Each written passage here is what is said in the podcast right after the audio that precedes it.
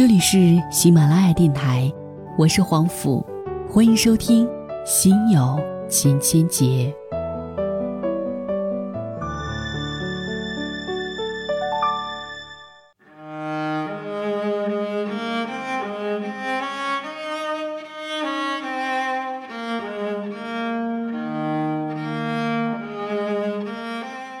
嗨，晚上好。在今夜的时光当中，依然是由黄甫的声音陪您入眠。如果说您想要找到往期节目的文章或者音乐，可以在我的订阅号“黄甫”当中去找寻。在今天的节目当中呢，想要为您带来的文章名字叫做《谁在安排你的生活》，作者林特特。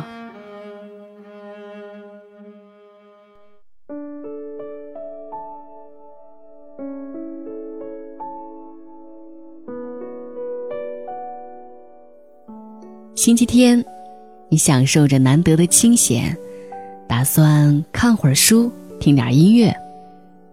你拿出新买的碟，正在拆包装。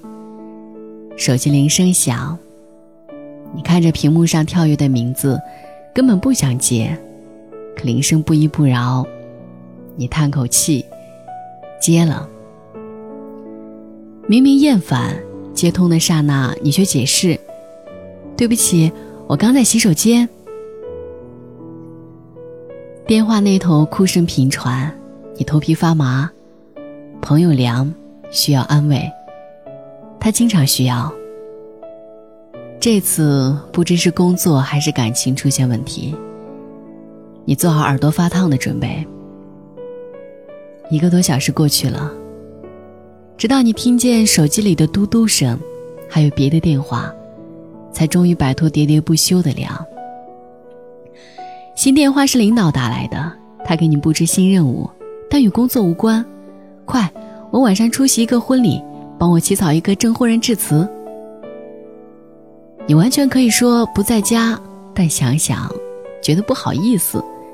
你点头称是，没问题。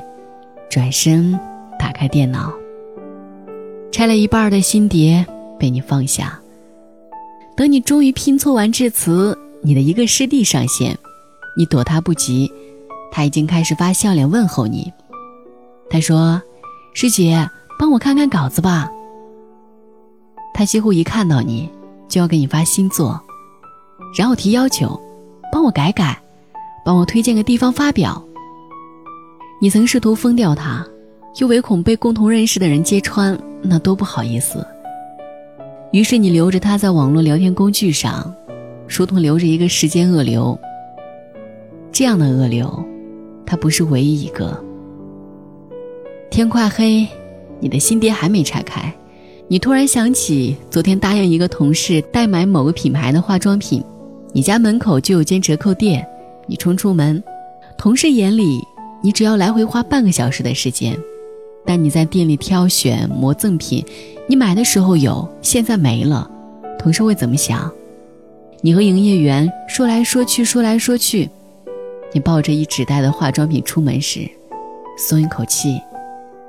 但你的一天已快过去，问题是你不开心。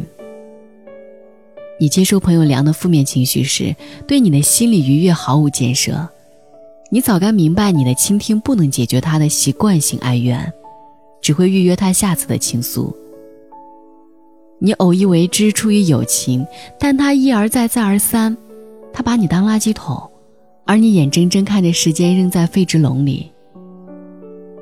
你难以开口说拒绝，因为你怕领导不高兴，怕师弟认为你不够热情，怕同事说你不尽心。但尽心热情，前提是帮别人忙，你高兴，帮的有意义。现在的情况是，你帮的忙十分之九，别人找谁都一样，只有十分之一非你不行。只因为你好说话，对方才会找到你，下一次他们还找你。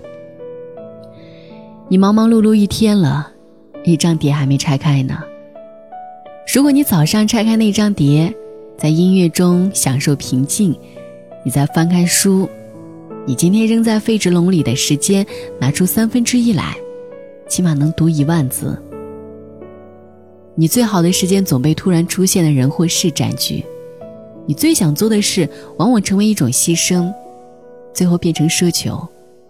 你每次都让位，其实你对自己最狠心。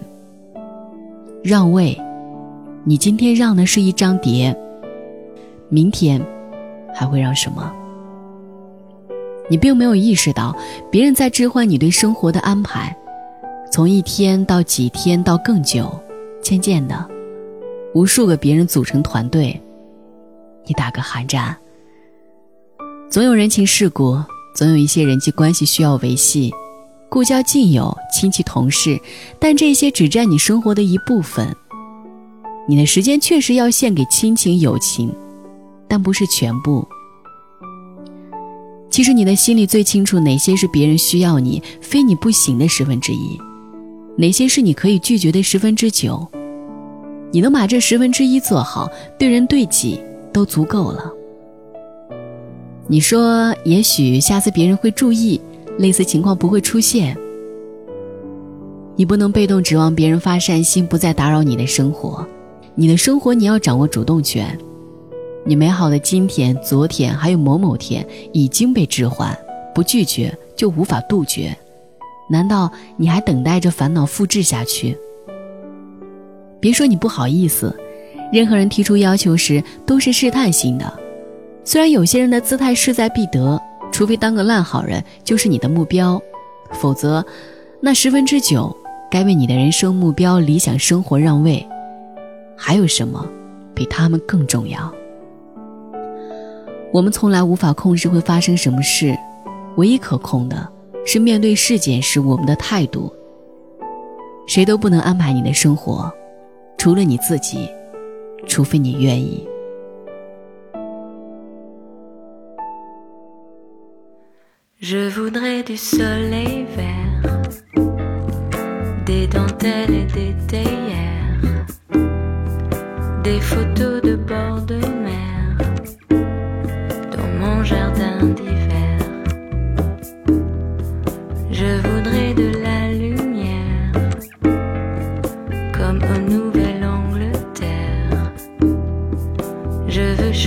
that atmosphere.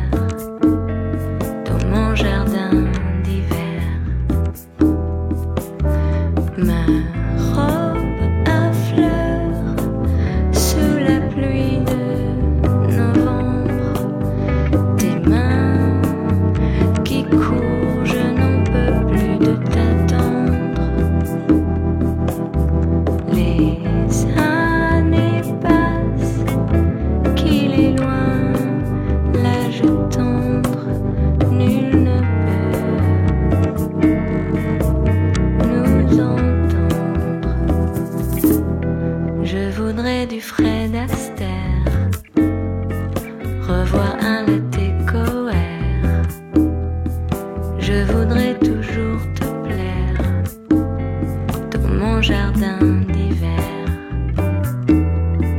Je veux déjeuner partout.